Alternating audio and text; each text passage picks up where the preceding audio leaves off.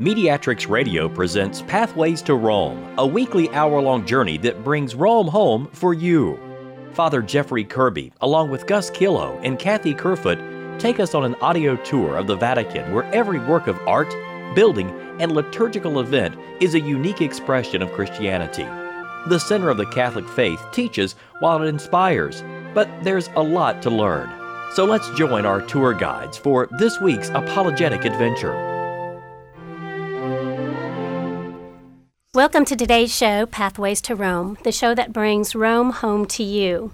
And in today's show, we're going to talk about Pope Benedict XVI's sermon before First Vespers, beginning the Advent season.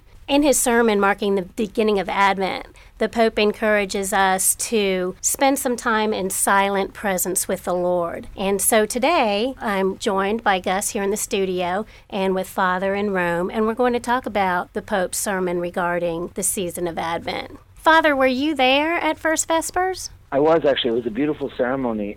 Uh, in the center of St. Peter's Square, they actually have begun construction of the nativity scene. It normally takes several months and the nativity scene is not unveiled until Christmas Eve. But the work has to continue. So, literally, as we were standing in line circling the square of St. Peter's, we were there watching this construction of the future nativity scene. So, even in the square itself, there was this kind of sense of Advent, of true Advent. And, of course, waiting to get into the basilica through security and then to our seats and entering into the basilica and then, of course, waiting for the entrance of the Holy Father to begin uh, this Advent season with these first Vespers. So it was a great ceremony. The basilica was full, and the Holy Father seemed animated. He gave a, a very stirring homily. The chant of the Psalms was just beautiful and just really set the tone. Of course, Advent is marked by this uh, somber waiting, and, and the music itself has that kind of spirit. And uh, the Vespers lasted about 55 minutes which is actually really quick for uh, a papal liturgy. But uh, but it was beautiful. It got to the point, and then it sent us out, sent the whole church out. Uh, now in the midst of this Advent season. And the Pope talked about Advent coming from the term Adventus, and and he talked about how to the early Christians it meant that God is here, that He is among us, that He hasn't left us. And then he went on to say a different definition or an additional definition would be that it was like a visit from God. Well, I guess for me, that visit from God, not only is He visiting all His people, but each of us individually, especially at this time, and then what we need to do to prepare for that visit. So that was a lot of meditation for me when I was getting ready for today's show is how am I going to prepare for that visit? Not only with the preparations for Christmas as far as my family, but preparations for my heart to receive Jesus. So I really liked how he said to prepare for a visit from God. Absolutely. And I think that what was unique about the, the Holy Father's homily was that in defining Adventus, he, you know, oftentimes we say, okay, Adventus, obviously Advent, and it means coming or arrival. But the Holy Father went on to say, well, there's actually another definition, another translation of this word, which is presence. Mm-hmm. Mm-hmm. And he stressed that role of presence, which kind of you're speaking of, Kathy, this this visit, which the Holy Father then went on to explain that there was a visit. That Advent is also about the presence of God, that God is with us as we anticipate the coming of God. And this is just one of those powerful mysteries that God is both with us even as we anticipate his arrival. Mm-hmm. Uh, St. Augustine would describe it as not only is God the destination, but God is actually the way to the destination. So this beautiful understanding of the reality of God's presence among us, and the fact that the Holy Father would put it in the context of a visit, the visit of a friend, the visit of a king, the visit of God. I thought was very interesting was after introducing the concept of visit, the Holy Father went on, and, and, and I thought in just a very pastoral way, the Holy Father says, we end by being absorbed in doing. Society with its multiple interests monopolizes our attention. Is it not true that we devote a lot of time to entertainment and to various kinds of amusement? At times we get carried away. Advent, this powerful liturgical season that we are beginning, invites us to pause in silence to understand a presence. It is an invitation to understand that the individual events of the day are hints that God is giving us, signs of the attention He has for each one of us. how often does God give us a glimpse of this love? Now, isn't that powerful? Gus, what do you think when you hear the Holy Father speak about Advent being this time for a pause to mm-hmm. understand that God is with us? I like that because, yes, I agree that we are a society of doers and we're always doing, and we've got our gadgets and TV and all that. I got my gadget right here. Kathy's laughing. But we're, we're, always doing, and I was pondering uh, something somewhat uh, related to this when I was reading Monsignor. Uh, Ronald Knox talking about Catholics, instead of contributing to Mass, they're getting something out of it. A lot of people say, I get nothing out of the Mass, but in the Mass, God is the one who is doing, and we have to learn to be still and know that I am God, as it says in uh, somewhere in the Old Testament. It's a psalm. It's a psalm. There, and I think that's where the Pope was coming from. Be still and know that I am God.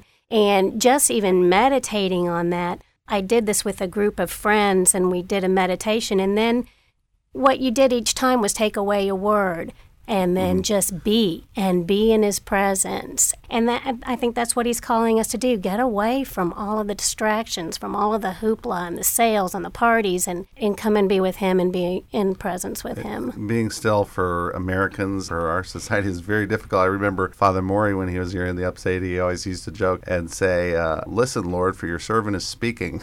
you know, instead of speak, Lord, for your servant is listening. I think the Holy Father is telling us this is a time to really focus on God and let Him do the talking. You were talking about Advent being presence, Father, and uh, one of the lines in the sermon is If time is not filled by a present gifted with meaning, the waiting runs the risk of becoming unbearable.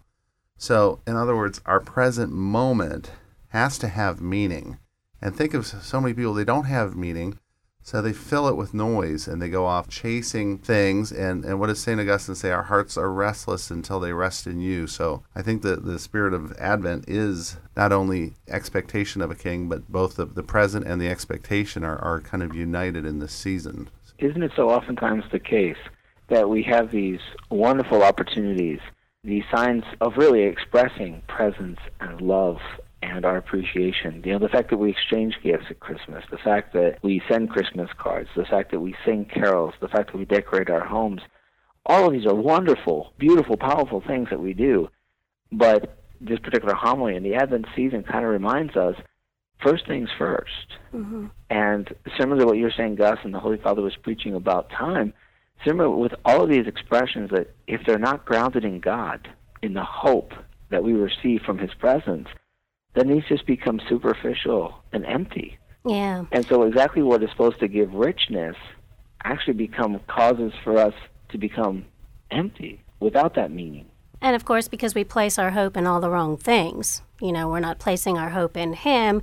We're placing our hope in the future and the job market and the securities market and all those things. The Pope did go on to say that some of those supports out there they're no longer there to support you. So if you had put your hope in the wrong things you find later in life that, that you missed out on putting your hope where it really needed to be. Really thought-provoking and call to conversion that this sermon was that the holy father gave. The part that, that kind of just stood out for me personally is when the Holy Father said, In this manner, Christian Advent becomes an opportunity to awaken within ourselves the true meaning of waiting mm-hmm. returning to the heart of our faith, which is the mystery of Christ, the Messiah who was expected for long centuries and was born in poverty in Bethlehem.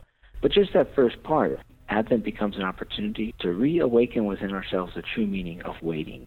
And we just don't wait well. Mm. no, we don't. well, it's it's ironic. I, I reflected on that yesterday as I was rushing up to Asheville to to visit my parents and I was with my wife and she was saying how very impatient I was because I we had to get there on, on, time and I just realized I cannot wait. I, am not going to do well. If God is merciful enough that I make it to purgatory, I will not do well there.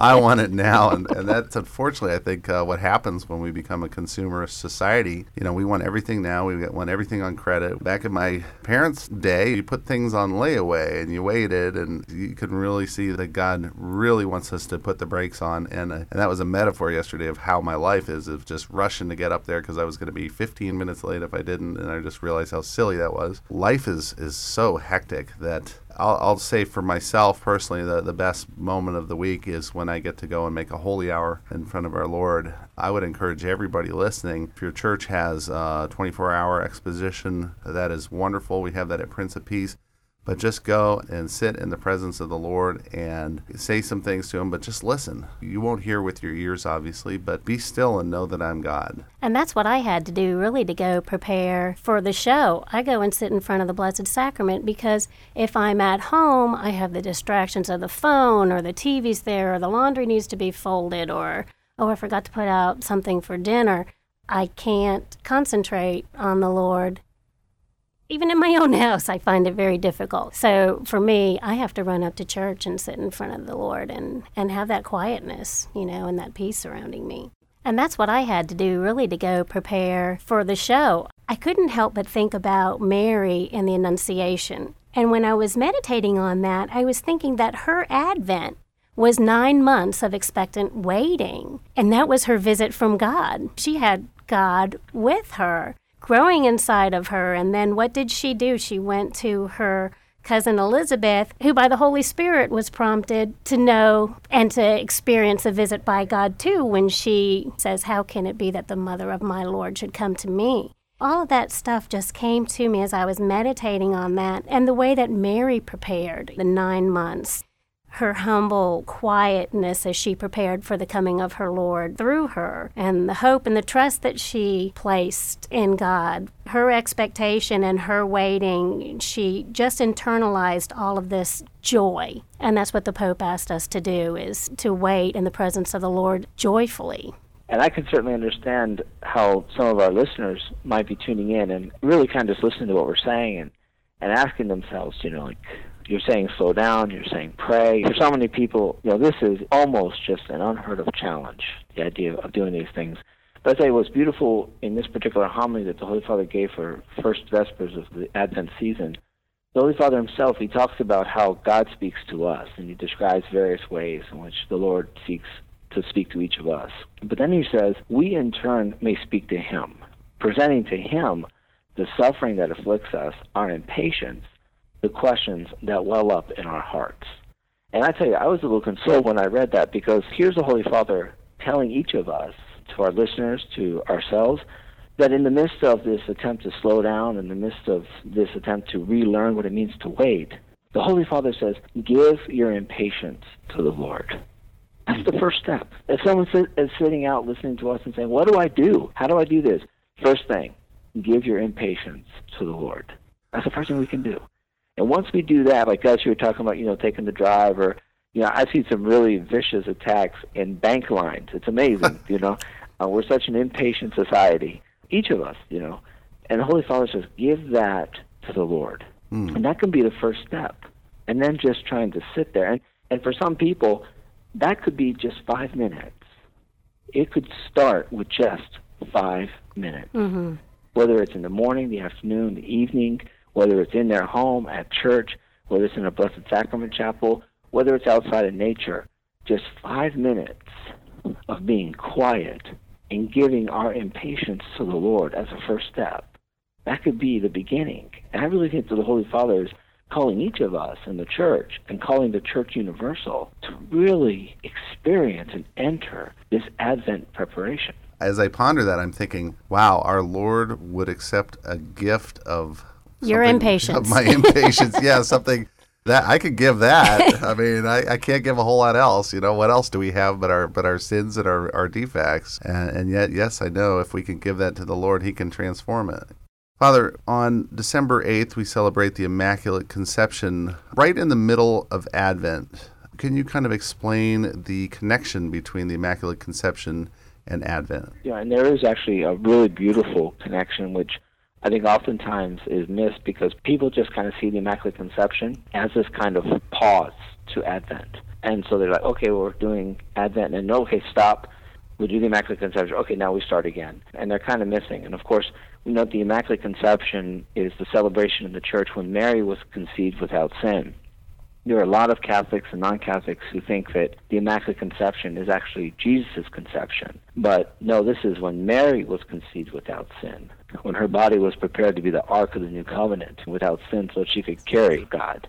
I just taught that to the high schoolers last week. There's a couple other places in the Bible where it's implied, but it really hit with the Ark of the Covenant. Absolutely. And I think that of all the titles of Our Lady, it was precisely the Ark of the Covenant that was the most favored by the fathers in the hmm. early church. Hmm. And the second, very close runner up, was the New Eve. That this woman from Nazareth, Mary of Nazareth, was both Ark of the Covenant and the New Eve. And we can see this connection with these feast days, these celebrations, with the Advent season, that here Our Lady is conceived without sin for a mission, a mission from God. And it is precisely that understanding of mission, which is found in waiting, that can so help to deepen our celebration of Advent. So the fact that Our Lady didn't have all the answers, the fact that she didn't have all the specifics and the details, and yet she was willing to just trust in God, Jesus will later say of her, How blessed are they who hear the word of God and believe it. And here we see this incredible faith, and that's the faith that we're called to deepen during the Advent season. So rather than the Immaculate Conception taking away or being a pause to the Advent season, I think that the Immaculate Conception within the Advent season is showing us here is the example. This is how this looks in regular life. Here's this virgin from Nazareth who heard the word of God, believed it, and gave everything, every ounce of trust to this word.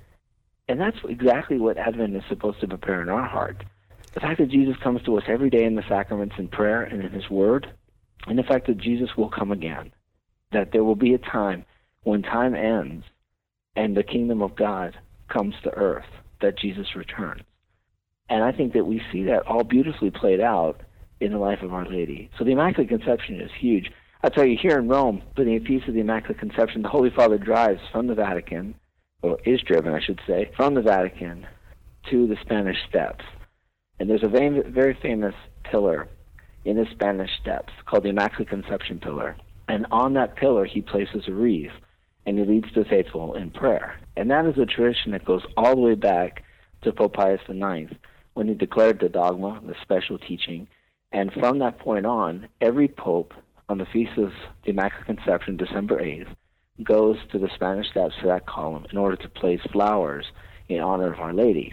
And Pope Benedict will continue that tradition and visit the Spanish Steps and everybody comes and while he's there people start to sing songs and they throw flowers and it's just this explosion of faith right in the middle of the spanish steps so i think the immaculate conception is a real key to understanding the advent season that sounds like a beautiful tradition, Father. Are there any other Advent or Christmas artworks that are going up in Rome right now? I know you said that the crèche was being built and being prepared.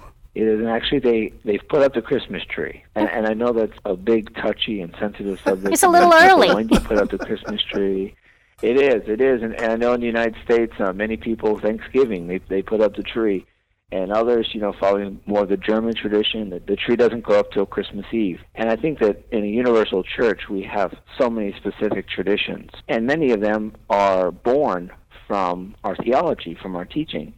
But here in Rome, the, the Christmas tree is up. Now, it will not be decorated until December 17th, which is the beginning of the O antiphon, of these special prayers on, on the part of the church leading up to Christmas. So it's not decorated, but the tree is up. Gotta tell you, if you look at any pictures of St. Peter's Basilica right now, the tree is up. What about secular Rome? Uh, do they deck it out the way we do here in, in uh, the United States? Oh, they certainly do. In fact, the entire Piazza Navona, which is one of the major squares of the city, a real public area for gatherings and artists and so on, it is just full of booths and little shops that have been set up selling everything imaginable gifts, toys, everything you can imagine. And, they have got the music and, and so on, and, and it's just great. And also, this is great, only in Rome, they have actually created an ice rink in the middle of one of the squares. No way. I mean, it's almost like New York, you know. and obviously, it's completely fabricated. They they've had to like chill this thing, and they've got special wiring and hookups and so on, you know.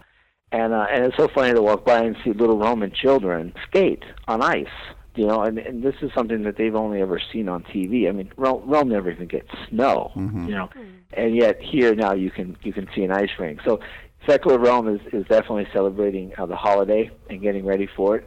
I'd like to think, as I also hope in our own country, that all of these are expressions of the joy and the hope that is ours that we are called to prepare to receive in more abundance uh, during this Advent season. You know, but I'm curious. At home, are all the decorations up, or are the stores just bursting with Christmas things?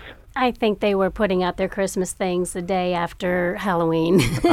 yeah, I heard Christmas music on the radio.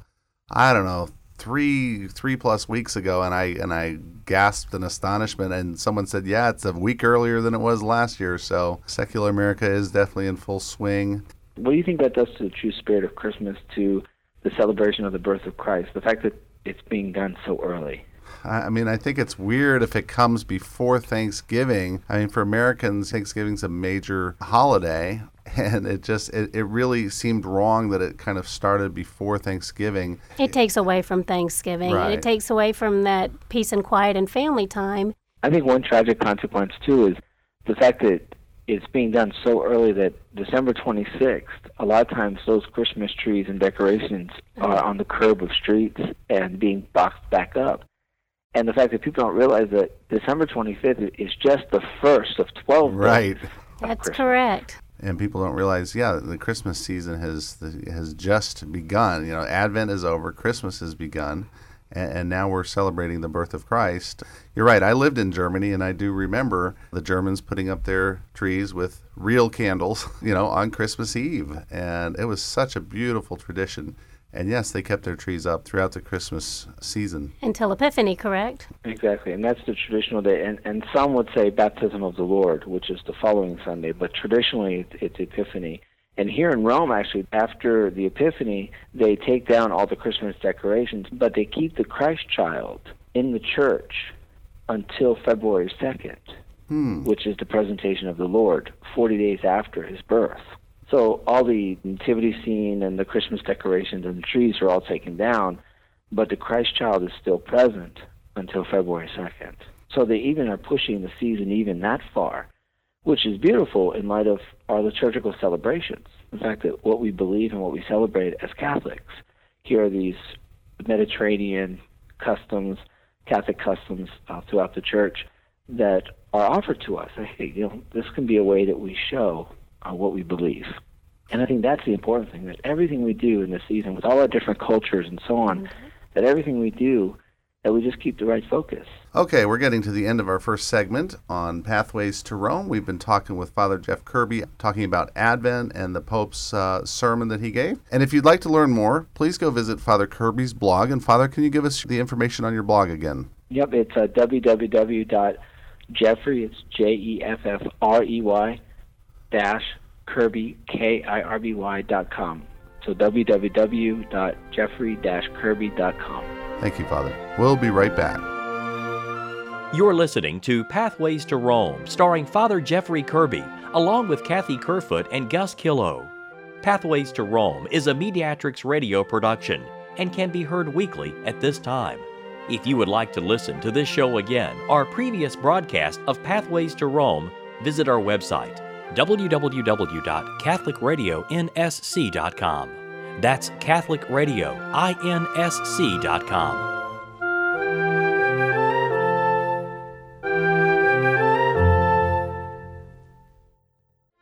Pathways to Rome was made possible by donations from Dr. Larry and Iris Minetti, Jim and Jan Carino, Donald and Marilyn Reichert, an anonymous sponsor of Catholic Radio, and contributions from Mediatrix Radio listeners. To learn more about Pathways to Rome, or to listen to this or other episodes, Mediatrix Radio's website is www.catholicradioinsc.com.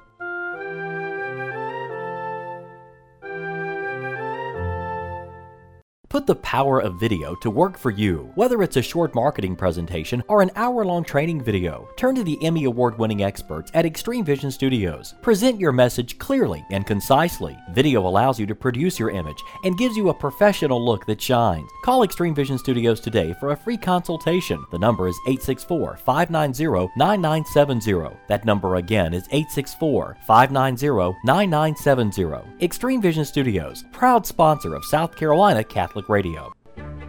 Polydeck Screen Corporation, a proud sponsor of Catholic Radio, was founded in Spartanburg in 1978 to manufacture and market modular synthetic screen media in North America, serving the gold, copper, phosphate, and aggregate industries. Polydeck strives to honor God in all they do. Their phone number is 864 579 4594. They're also on the web at www.polydeckscreen.com. St. Anthony's Catholic Store, a proud sponsor of Catholic Radio, offers books on apologetics, spirituality, theology, and church history to assist adults and children in their faith formation. They also provide sacred vessels, vestments, and hand carved statuary to parishes, and maintain an inventory of baptismal, communion, confirmation, and wedding gifts. For more information about this family owned business located at 443C Congaree Road near Haywood Mall, John or Judy can be reached at 864 288 0335. Thomas McAfee Funeral Home, a proud sponsor of Catholic Radio, has been serving the community since 1913. Offering personalized funeral and cremation services, they're committed to serving you and your family with dignity and respect. This family owned business can be reached at their downtown chapel at 232 6733 or their northwest chapel at 294 6415, and they're on the web at www.thomasmcafee.com. AKJ Consulting, a proud sponsor of Catholic Radio, in cooperation with New Way Properties, utilizes years of experience to assist people in finding and acquiring affordable housing in the upstate. They also have a program to assist those in danger of going into foreclosure. For more information, David Case can be reached at 864 430 4877. That's 864 430 4877. There's a new way to get rid of an old car, truck, or gas guzzler. No matter what condition it is in, Catholic Charities will pick it up at home, office, or repair shop and handle all of the paperwork. Catholic Charities is a 501c3 not for profit entity associated with the Diocese of Charleston. For more information, Catholic Charities can be reached at 877 885 4483. That's 877 885 GIVE. Or reach them on the web at www.supportcatholiccharities.org. Priest for Life organizes a monthly rosary led by a priest or deacon of the Diocese of Charleston every third Saturday in each month. Members from local parishes gather to pray the rosary from 8 to 9 a.m. at the West Ashley Abortion Facility located at 1312 Ashley River Road. That's at the corner of Highway 61 and Fusler in Charleston. For further information, Stephen Boyle can be reached at 843 763 0681.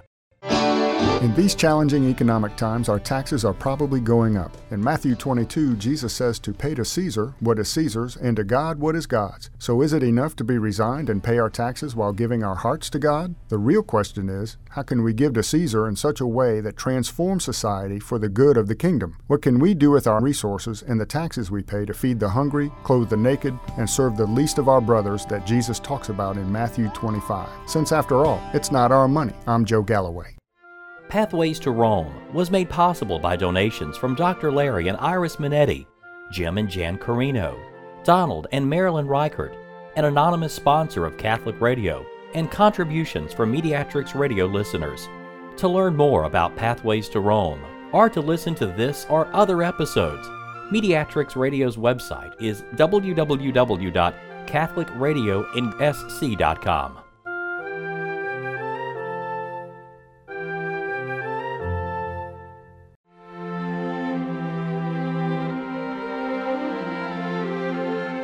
And now we return to Pathways to Rome, starring Father Jeffrey Kirby with Kathy Kerfoot and Gus Killow.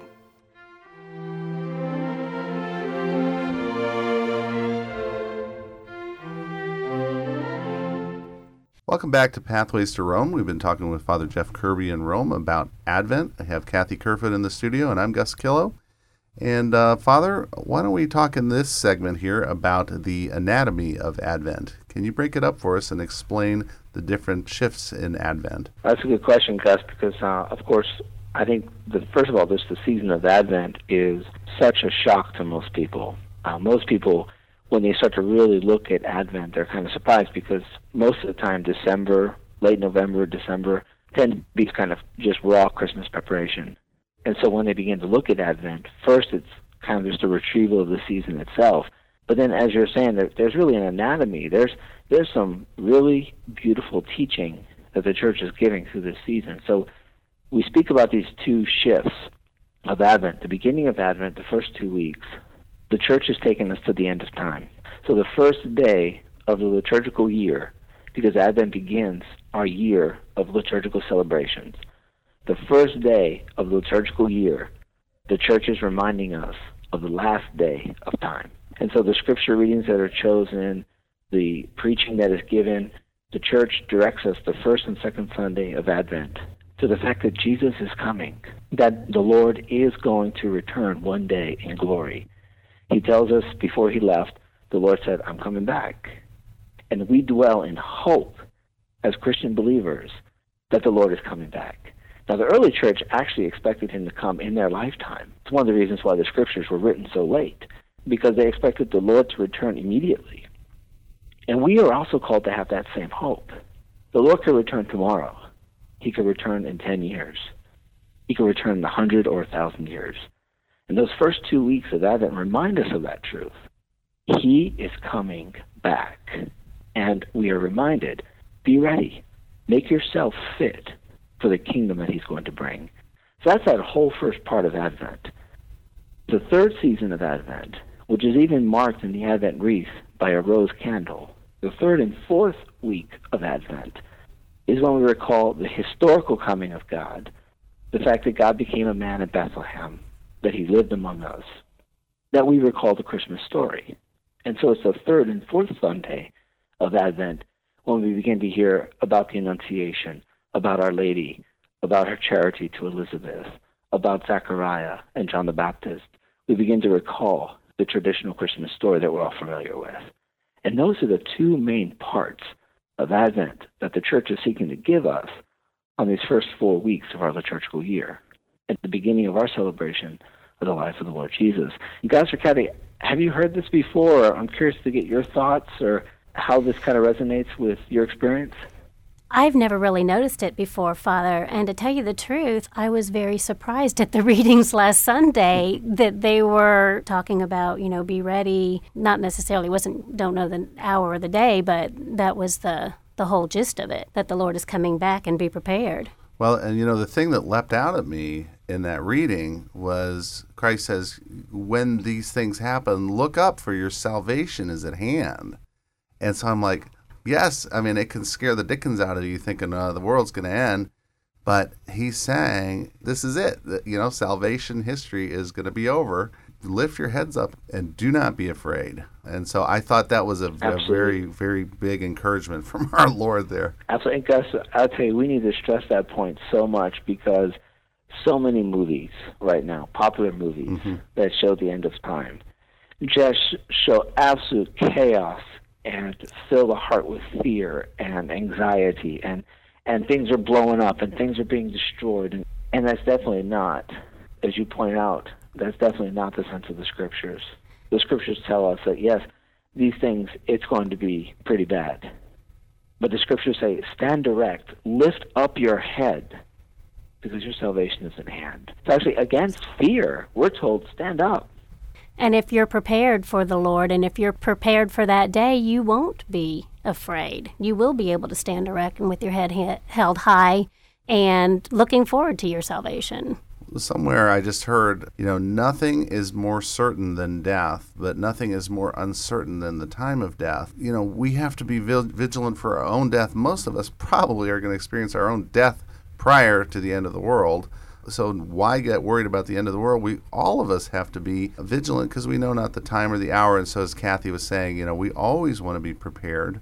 We want to live in, in a state of uh, preparation to meet the Lord, like the wise virgins with uh, oil in their lamps, ready to meet Him at any time. we have to do that at all times. And I think Advent is a good time to reflect on that. And if it's been a while since you've been to confession, get back to the confessional, get on your knees, get all of that stuff out, and let's get yourself right again with the Lord. Absolutely. And I would say, too, is if your Bible has been sitting on the shelf and, and there's dust, you know, wipe off the dust. One of the things the Holy Father told us in his Advent homily was read the Word, mm-hmm. open up the Bible. God continues to speak to us through the Scriptures. So absolutely, guys, I'd say if you haven't been to confession, go to confession. If you've been away from Mass, come back to Mass.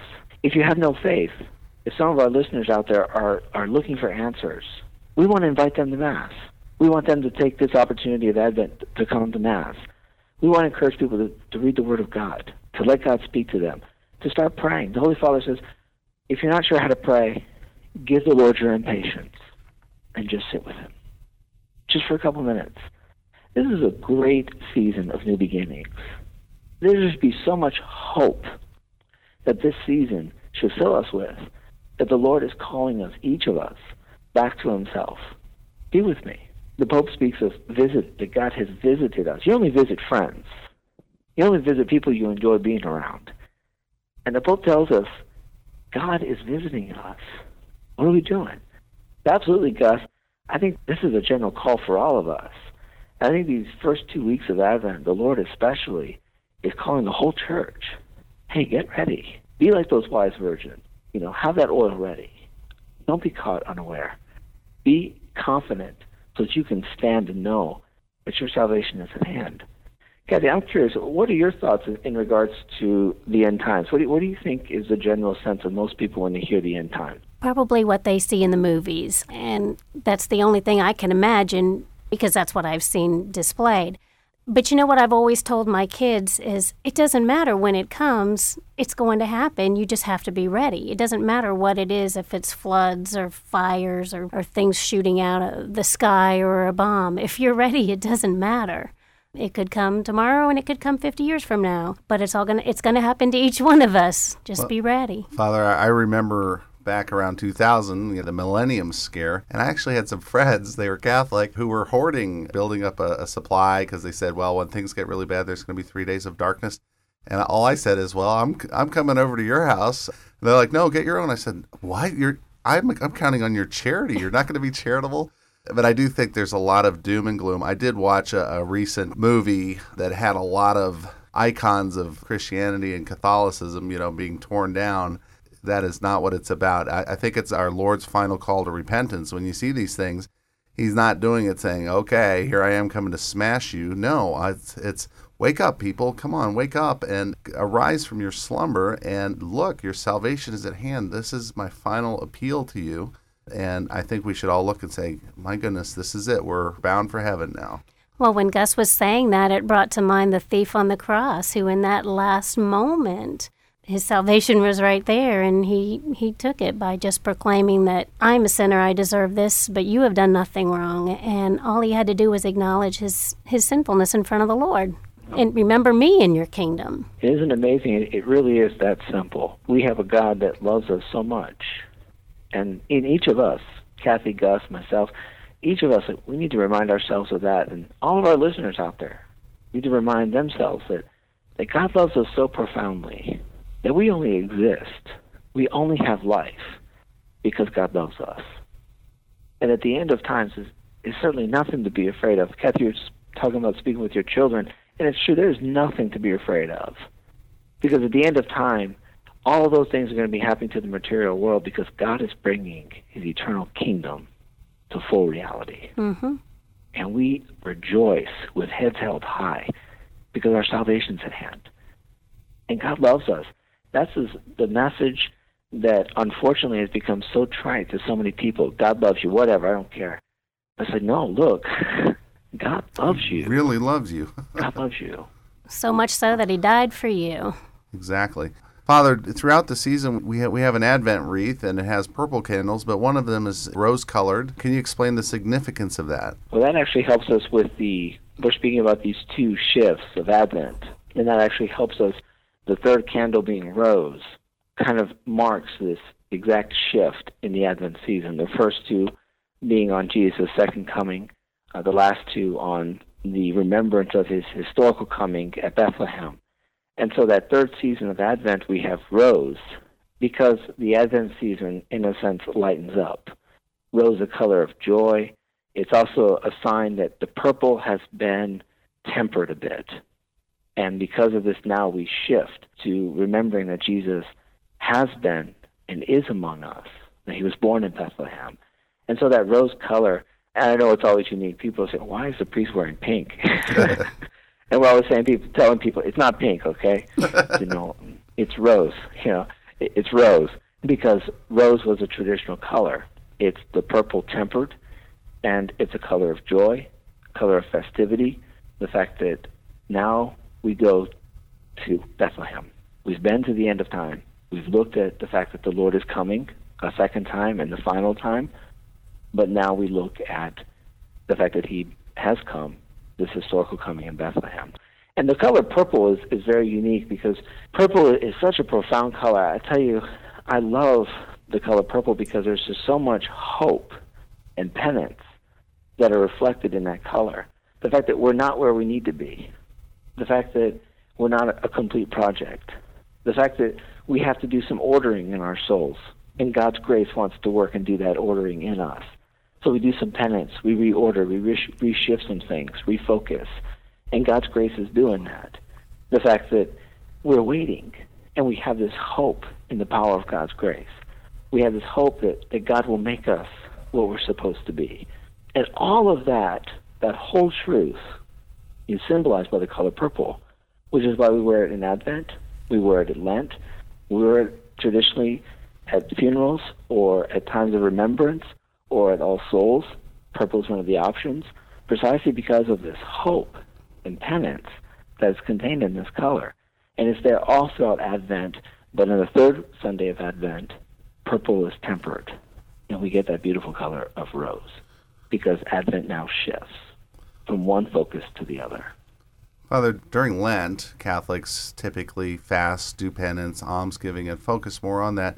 I have not noticed so much of an emphasis on that. Of course, uh, Advent is a shorter season than Lent, but can you explain maybe the penitential nature of Advent? Yes, and there are certainly theologians and, and liturgists who come from different angles and, and give different emphasis to different aspects because we say that Advent is, is really more of a quasi penitential season. It's not the full, in depth penitential season that Lent is, but it is a quasi penitential. And some focus on the quasi, and others focus on the penitential. Uh, and of course, the reality is in the middle. That we should have a certain sense of penance.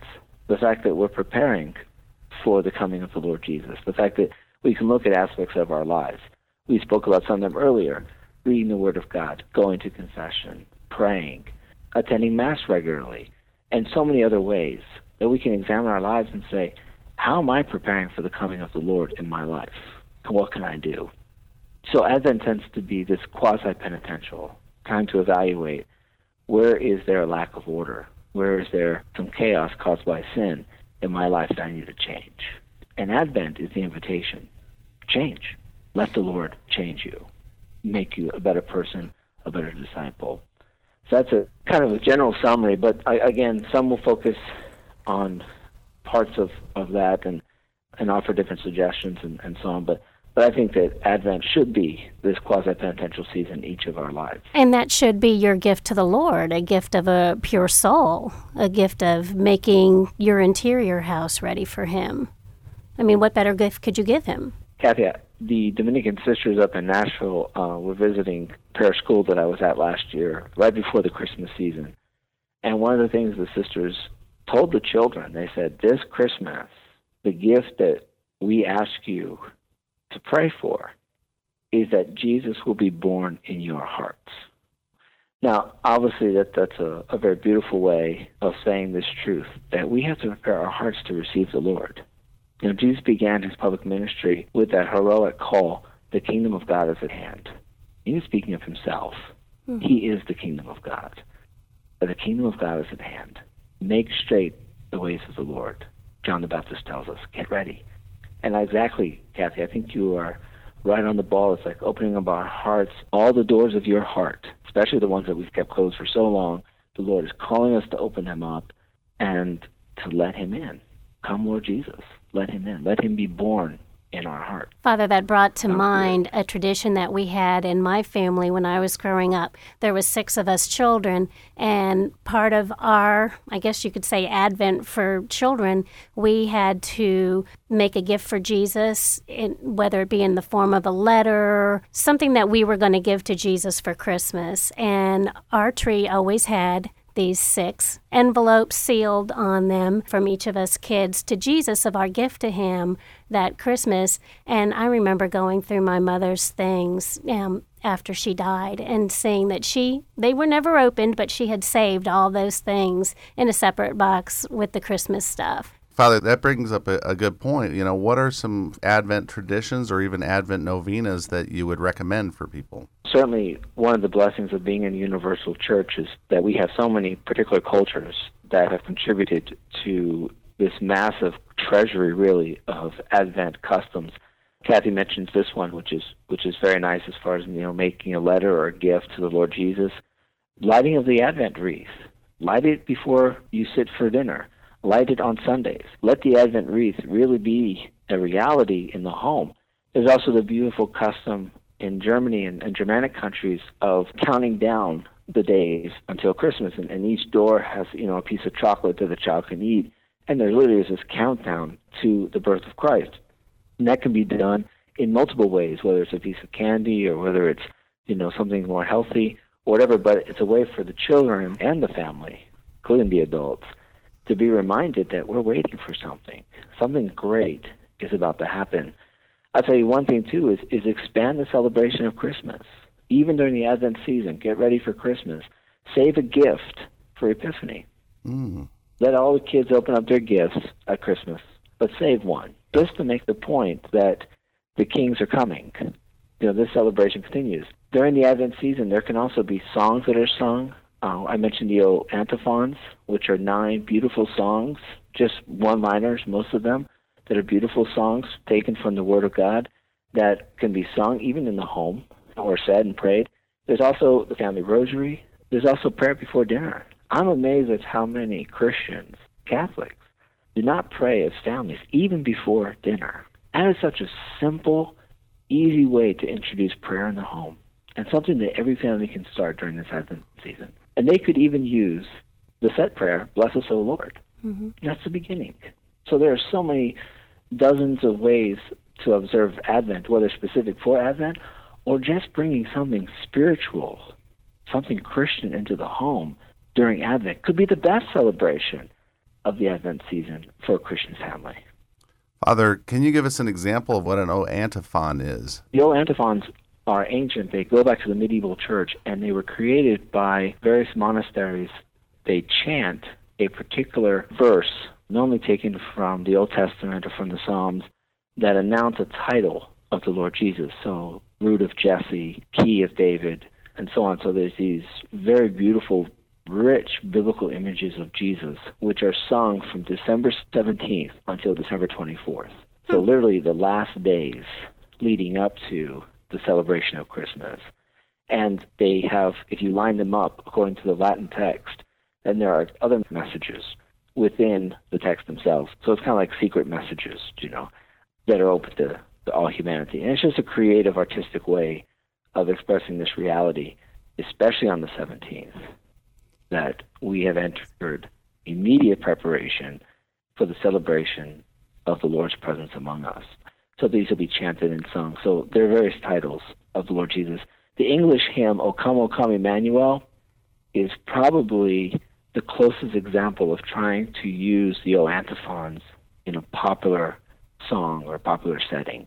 A lot of the verses of the O Come, O Come, Emmanuel are taken right from the O antiphon. Ah, mm-hmm. So it's this beautiful way, again, that each home, each family, each community can observe this season of Advent lest we get too deep into this, if you want to learn more about these O antiphon traditions, there is a website out there, www.catholicculture.org, where you can learn more about this. Our tradition in our house is we light the Advent wreath. We sing a, a, verse from O Come, O Come, Emmanuel, and then we say, Bless us, O Lord. And then we eat. Of course, the little guys are already probably jumping ahead on the eating. but that is, it really brings home the season when you do that. It does. And that is a beautiful hymn. O come, O come, Emmanuel. And especially when children sing it. I think, you know, most of our Catholic schools back home are preparing for Christmas pageants or various things. And, and to watch children, especially singing O come, O come, Emmanuel, as adults, our heart just uh, leaps because we realize just how much we really need and how much we just all anticipate of the coming of God among us. I'm curious, what are some other customs that maybe uh, either Gus, you, or Kathy, or, or, your neighbors celebrate that you've heard of? Well, of course, there's the tradition of putting out the crèche. In my family, we always we would set up the crèche, you know, at the beginning of Advent. But when we came home from midnight mass, we would put baby Jesus in. Um, he didn't go in before, so that was always kind of nice to do. But our priest this Sunday was talking about how we can show we are Catholic, not just Christians during this time, but show that we're Catholic. And he was saying, if you don't have a crèche, do get a crèche and put it out. People will know you're Catholic. Various things like that. But wear your faith, be a, a little light shining in the world, um, was what he was trying to tell us. One of, one of the interesting things about the crèche is that I think it was St. Francis who kind of came up with that idea and he used live animals. What a beautiful tradition of the crèche. Yeah. Well, as we uh, come to the end of our show today, just want to ask Kathy. Kathy, what are some of your ideas, your impressions about Christmas? Uh, any thoughts, final thoughts you want to share with us? Well, I do want to go a little bit back to the Pope's message from Advent and something that I want to take from his from his message to us, and it especially pertains to me, I guess, as a woman. He he was telling us to be like Mary, to learn from Mary. Uh, he said, you know, basically from the school of Mary. Learn from Mary how how to be a woman of hope, how to be a person of hope, hope in the Lord, hope in his presence, and and just to be still in his presence. But learn from Mary because she was the perfect example of her hope and faith in her God. Very good. And, I guess my, my thoughts on it are some of my fondest memories of Christmas were in Germany, which is a country that really, really takes Christmas very seriously and and, and just does it right up. So my so I'm, I'm thinking of Germany and, and just the, the beauty of that. And I would just love for us to experience the true depth of this season and really get into it for me, one of the central figures, believe it or not, is John the Baptist. I, you know, make straight the ways of the Lord, and I want to do that in, in my heart, and I really want to enter into that. How about you, Father? Before your uh, final blessing, give us give us your thoughts on Christmas. Well, you know, I, I also, uh, like Kathy, want to just go back to uh, the Holy Father's homily in Advent, and I think that the call really for each of us, particularly um, as people who are so active, is is to relearn what it means to wait, and in the midst of that waiting to kind of give our impatience to the Lord, to just attempt to retrieve in each of our lives that spirit of prayer. And I think that if we do that, the work that God will be able to do in our lives, the work that He's always wanted to do in our lives, will be radical. And that is the best preparation, the best gift uh, that we can give to the Lord uh, during this Advent season. And so I'd like to close our session today with some prayer. Lord Jesus, we thank you for the tremendous gift that you are to us and for the many things that you do in our lives and in the lives of your church. We ask you to pour out your grace upon each of us to help us during this Advent season to take advantage of the many opportunities of blessings and grace that you give us. We ask you to fill our hearts with great hope, joy in you, and we ask you to help us to prepare well for your coming. We ask this to Christ our Lord. Amen. Amen. The Lord be with you. And also, and also with, you. with, you. And may Almighty God bless you, the Father, and the Son, and the Holy Spirit. Amen. Amen. Go in peace. Thank you, Father. You've been listening to Pathways to Rome, starring Father Jeffrey Kirby, along with Kathy Kerfoot and Gus Killow. Pathways to Rome is a Mediatrix radio production and can be heard weekly at this time. For more information about this show, or if you would like to listen to previous broadcasts, visit our website www.catholicradioinsc.com. That's CatholicRadioInsc.com. Thanks for listening, and God bless.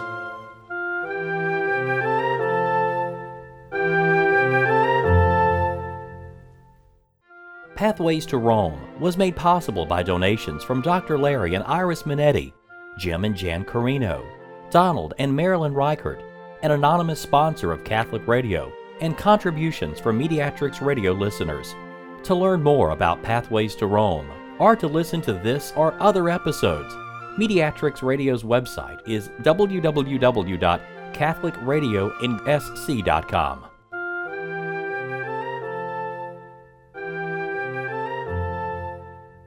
The Catholic Shop, a proud sponsor of Catholic Radio, has baptismal, communion, confirmation, and wedding gifts, and offers books on apologetics, spirituality, theology, and church history to assist adults and children in their faith formation. They also provide sacred vessels, vestments, and Italian hand carved statuary to parishes. For more information about this family owned business, located at 180 North Dean Street, Suite 103 in downtown Spartanburg, John or Judy can be reached at 864 585 2667.